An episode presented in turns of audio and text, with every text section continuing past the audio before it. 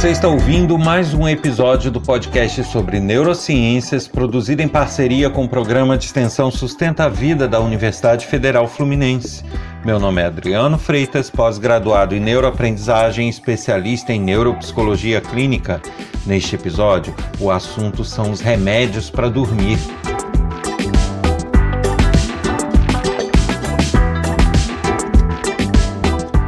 E sigo convidando todos a visitarem o meu site www.adrianofreitas.com para mais informações sobre projetos que eu desenvolvo e também links para materiais, vídeos sobre as neurociências, aulas, palestras e muita coisa legal que vocês vão encontrar lá, inclusive cursos que aparecem gratuitos sobre minha responsabilidade. E também convido todos a participarem desse podcast enviando dúvidas, críticas, sugestões, elogios, informações, questionamentos. Tudo isso pode ser feito através do e-mail podcast@sustenta-vida.com ou pelo WhatsApp código 22 99222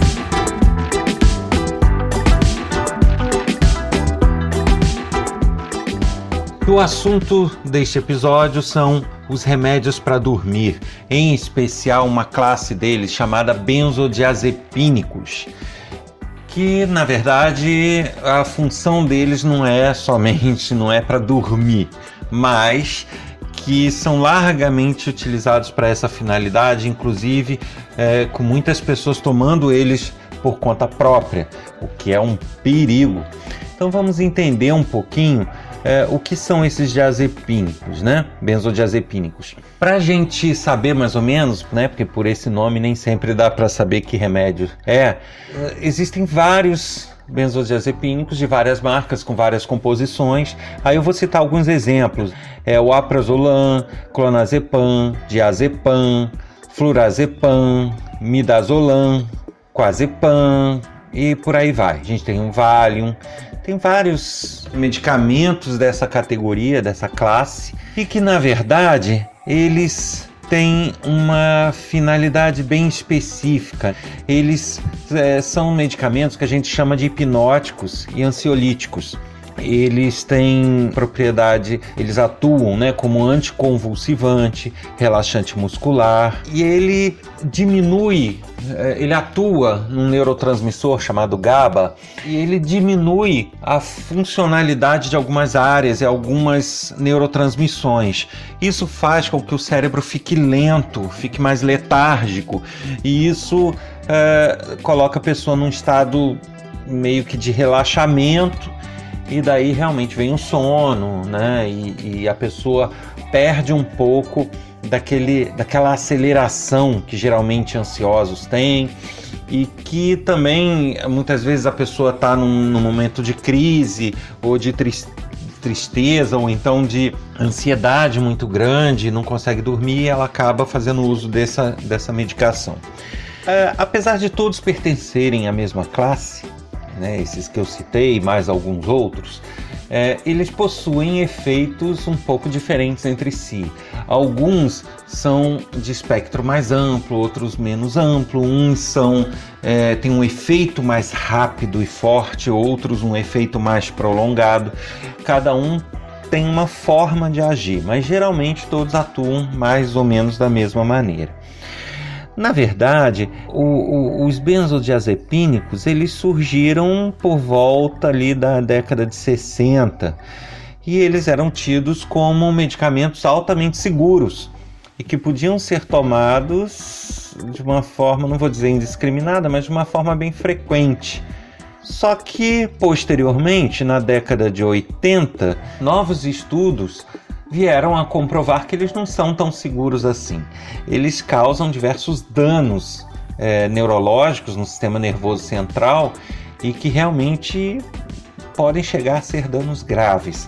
Isso sem contar a própria questão da dependência química que eles é, sujeitam as pessoas a essa dependência química, inclusive com crises de abstinência e outros problemas que advêm da falta de uso de uma substância química quando se é dependente.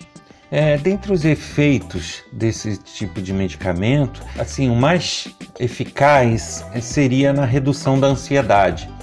Então, pessoas que estão com crise de pânico, com ansiedade excessiva, ansiedade social, ansiedade é, generalizada, né? O transtorno de estresse pós-traumático, transtorno obsessivo compulsivo, quando ele chega num grau bem exagerado e diversas fobias, né? Medos que a pessoa tem, como fobia, é, medo de voar, medo de altura e por aí vai.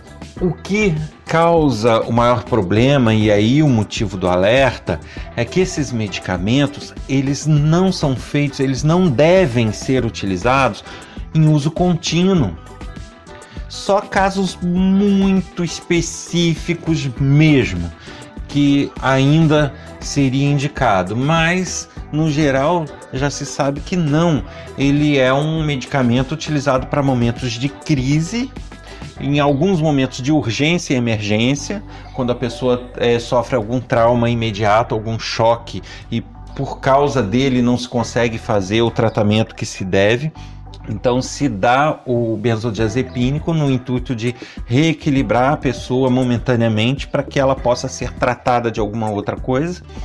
Então nessa situação sim, e em crises eventuais, no caso uma crise de pânico, onde a pessoa está numa crise aguda e ela precisa ser tratada e equilibrada já naquele momento mas ela não deve transformar isso numa muleta nem um medicamento de uso contínuo.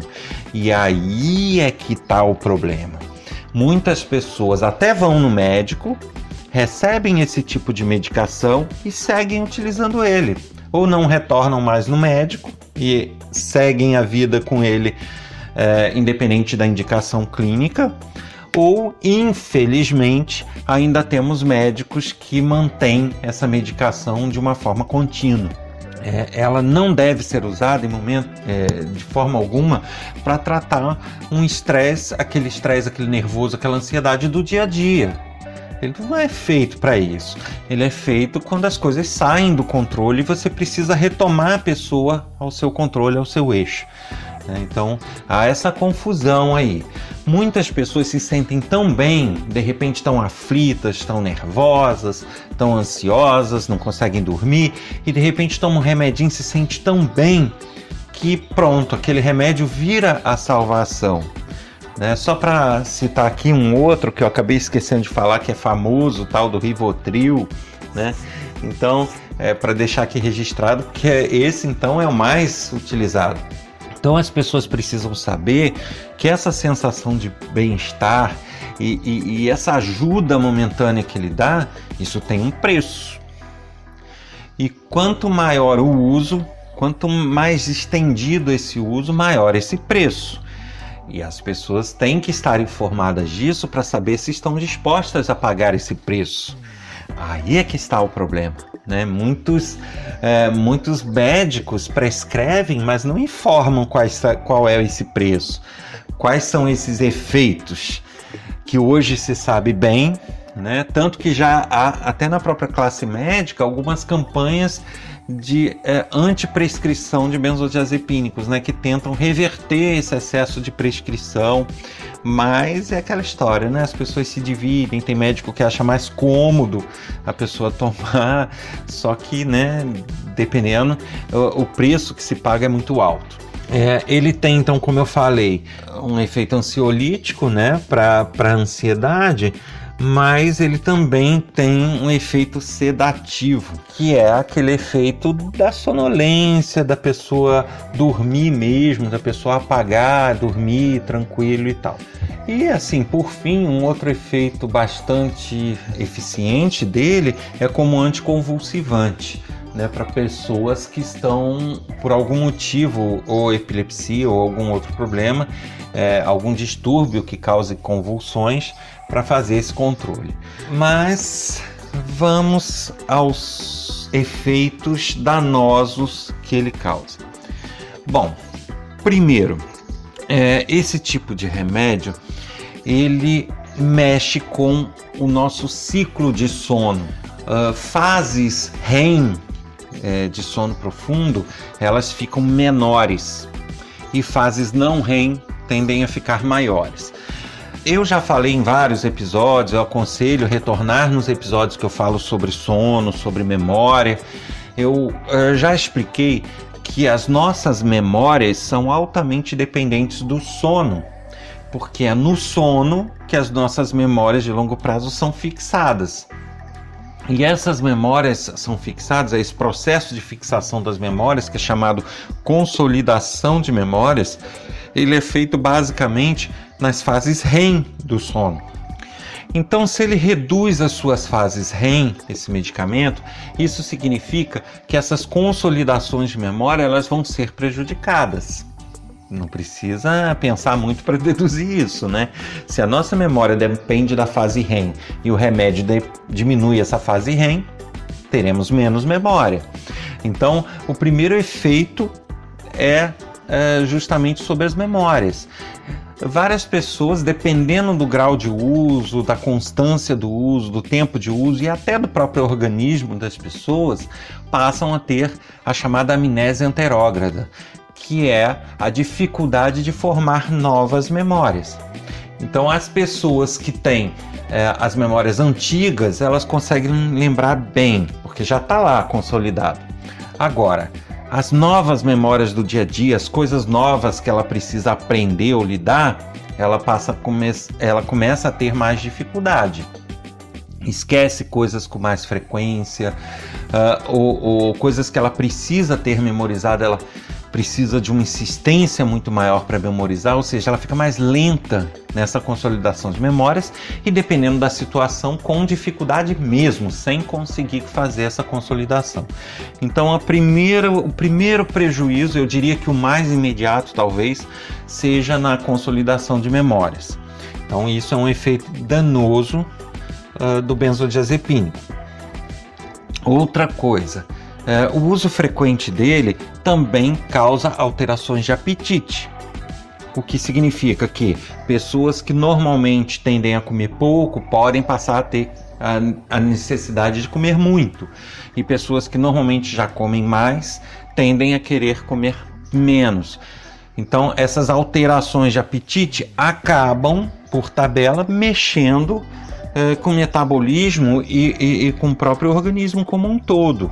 Porque se o seu metabolismo ou fisicamente você necessita de uma certa quantidade de comida e por causa da medicação você é, ingere um, um quantitativo maior ou menor do que aquilo que você necessita, você acaba tendo outros problemas relacionados, né? E aí depende do tipo de alimentação, problemas em rim, problemas gástricos.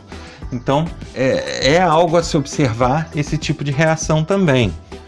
Bom, e assim, falando aqui de uma forma muito geral, lógico, é o que eu sempre falo, né? Um podcast de curta duração você não tem como se aprofundar muito nos assuntos, mas é importante que se saiba que esse tipo de medicamento, ele aos poucos, com uso contínuo, ele vai causando uma deterioração geral do sistema nervoso central, porque ele vai fazendo, promovendo alterações de neurocondução, alterações neurológicas, e as alterações neurológicas, dependendo do grau delas, elas passam a ser irreversíveis. Que a gente aprende que, que pele você cortou, ela cicatriza, né? É, vários órgãos do corpo eles se regeneram, mas os neurônios não a parte neurológica é de regeneração muito complexa, muito complicada. Em algumas situações não existe. É uma célula nervosa, quando ela morre, ela morre. Não tem como é, repor outra. Então, é, ele, os danos que ele causa em uma boa parte dos pacientes não são reversíveis tão facilmente. É, uma grande quantidade de pessoas que utiliza esse medicamento se vale do seguinte argumento: ah, mas eu tomo, me facilita o sono, me faz dormir bem, me tira a ansiedade e eu não tenho tido problema nenhum, não, eu vivo bem. Mas aí eu deixo uma reflexão aqui para todos.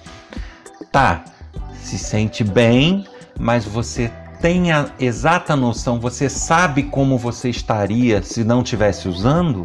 Você sabe como estaria sua memória se você não estivesse usando? Como estaria o seu raciocínio? Como estaria o seu dia a dia? Não. Você não tem como comparar. Então você não pode é, achar que por uma, um suposto bem-estar diário você é, não está tendo efeitos.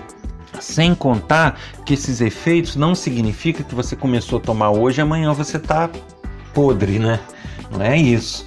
É, eles são efeitos que vão ocorrendo com o passar do tempo. São danos que vão ocorrendo com o passar do tempo. E esses danos, eles muitas vezes você não consegue perceber porque eles vão ocorrendo muito gradualmente. Mas chega em dados momentos que quando você se pega esquecendo as coisas, se pega coisas, já não tem mais reversão.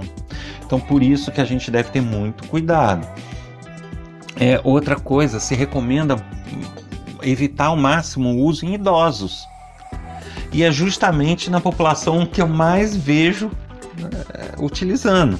Justamente porque com os idosos o metabolismo é mais lento e tudo, então a absorção, é, a eliminação do, do medicamento é mais lenta. Então os efeitos nos idosos ainda são piores. Uh, e, e dentre esses efeitos tem a demência, né? Então, hoje já se tem estudos sobre a relação do Alzheimer com o uso de benzodiazepínicos, se ele pode agravar ou não, ou, ou fazer com que pessoas que não tenderiam a ter Alzheimer passarem a ter. E, e não, não, são exames, é, é, pesquisas conclusas ainda, mas se há boas pistas nesse caminho. Então, uh, vamos arriscar, né? Vamos pagar o preço?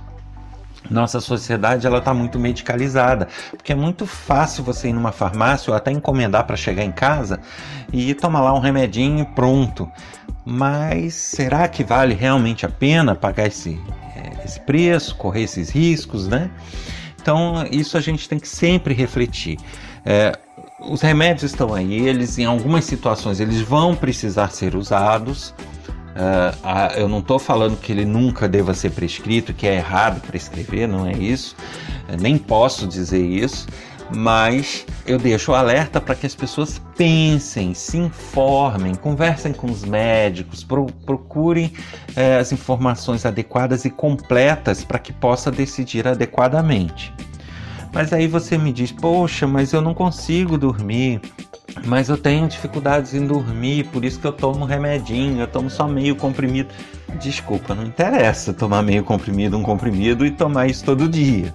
Eh, então, você tem que imaginar o seguinte: além de todos esses efeitos que eu estou dizendo e mais outros que eu não estou dizendo, você tem que é, considerar que ele também tem uma, uma situação aí, ele é viciante, ele causa dependência química.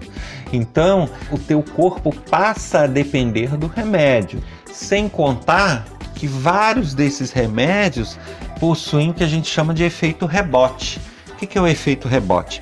Você toma uma medicação, seu corpo, para dizer assim, bem de forma bem simples, seu corpo acostuma com aquele remédio e passa a exigir mais daquele remédio. Ele passa a não fazer o efeito que ele fazia tomando só aquilo que você tomava. Aí você de meio comprimido passa a tomar um comprimido, daqui a pouco um e meio, daqui a pouco dois, e isso é o efeito rebote. E esse efeito rebote, ele obviamente está é, associado a uma dependência química. E essa dependência química causa danos muito sérios se você interromper o tratamento é, de uma hora para outra, né? Então existe alguns até dizem que é desmame, né? Que é um processo, um procedimento gradual para você parar de tomar o remédio, porque realmente ele está atuando em neurotransmissores que se você interrompe e você não, hum, o teu corpo já acostumou com ele para poder operar, né? O teu cérebro ele deixa de ter certas funções e pode causar aí realmente crises convulsivas é, pode causar coma, pode causar diversos problemas pela interrupção repentina. Então, não façam isso. Se já estão tomando sem acompanhamento médico, busque o um médico, relate tudo e tente uma ajuda no sentido de é, deixar de tomar, se for o caso, e de uma forma recomendada pelo médico para que você não tenha problemas. Com relação ao sono, né? O que, que eu posso dizer com relação ao sono? As pessoas têm que entender que o nosso corpo ele vai pedir o sono, ele vai exigir o sono. Então, por mais que você esteja ansioso, por mais que você esteja aflito, pode acontecer de uma noite ou outra você realmente ter dificuldade de dormir. Por estar ansioso com algum fato, por estar é, né, nervoso com alguma coisa, isso vai poder acontecer. Mas você também tem que saber que o teu corpo vai ter limites. Por mais que ele esteja alerta e desperto por causa de algum problema, por causa de algum fato, vai chegar um dado momento que ele vai começar a desligar, ele não vai aguentar ficar acordado. Então, naturalmente, o teu corpo vai te fazer dormir. Né? Você não deve gerar uma ansiedade maior pelo fato de não estar conseguindo dormir.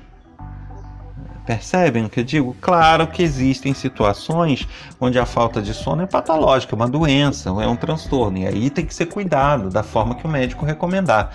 Mas você tem que entender que não é uma insônia temporária, hum, ah, aconteceu um problema na minha família, não estou conseguindo dormir, tome remédio. Não é assim, né? não deve ser assim. E outra coisa que você tem que considerar, e aí eu recomendo as pessoas se reportarem, vocês se reportarem lá no episódio que eu falo do sono, existem pessoas que naturalmente precisam de pouco sono. São os chamados pequenos dormidores.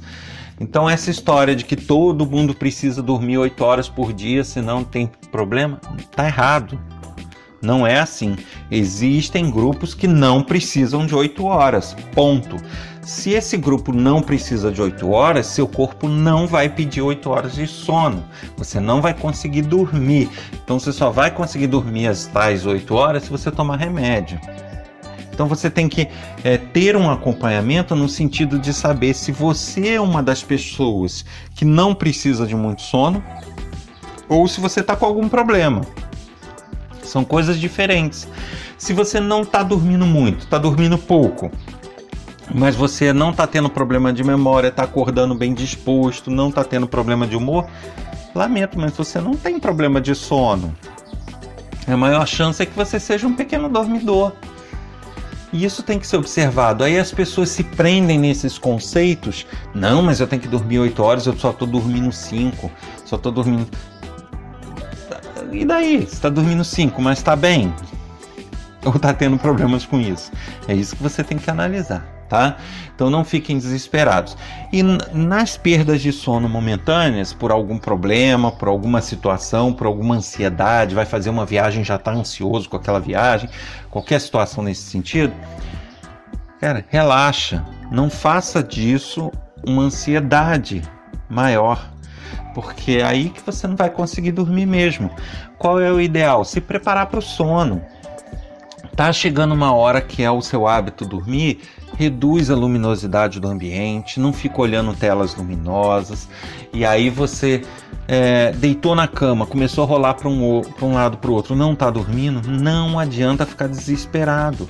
Levanta, senta na sala, liga uma televisão baixinha, com, com a claridade pequena, ou eu diria que nem televisão, por causa da luminosidade, né?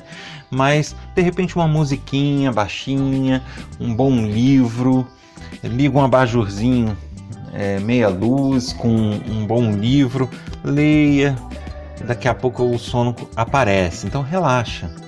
É, não está conseguindo dormir, não adianta ficar desesperado. Você ficar desesperado porque não está dormindo só vai aumentar a tua ansiedade e fazer com que você não durma.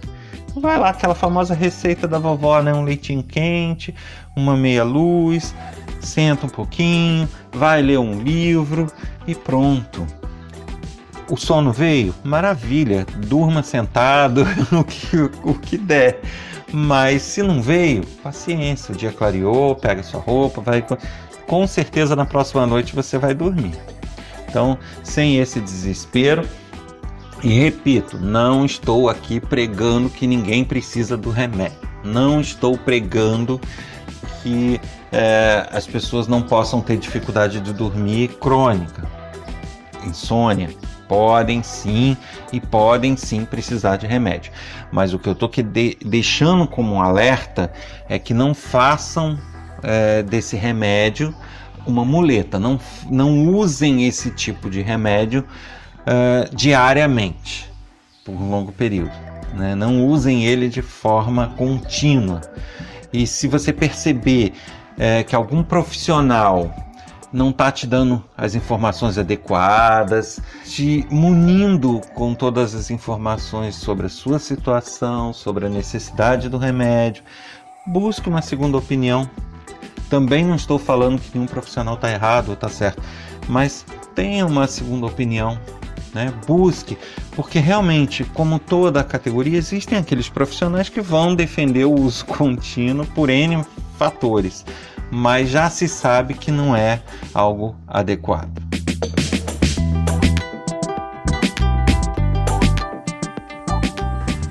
Você ouviu mais um episódio do podcast sobre neurociências, produzido em parceria com o programa de extensão Sustenta a Vida da Universidade Federal Fluminense. Meu nome é Adriano Freitas, pós-graduado em neuroaprendizagem, especialista em neuropsicologia clínica. Neste episódio, eu falei sobre os remédios para dormir. Se você quer enviar alguma sugestão, crítica, elogio, informação, isso pode ser feito através do e-mail podcast@sustenta-vida.com ou pelo WhatsApp código 22 1003.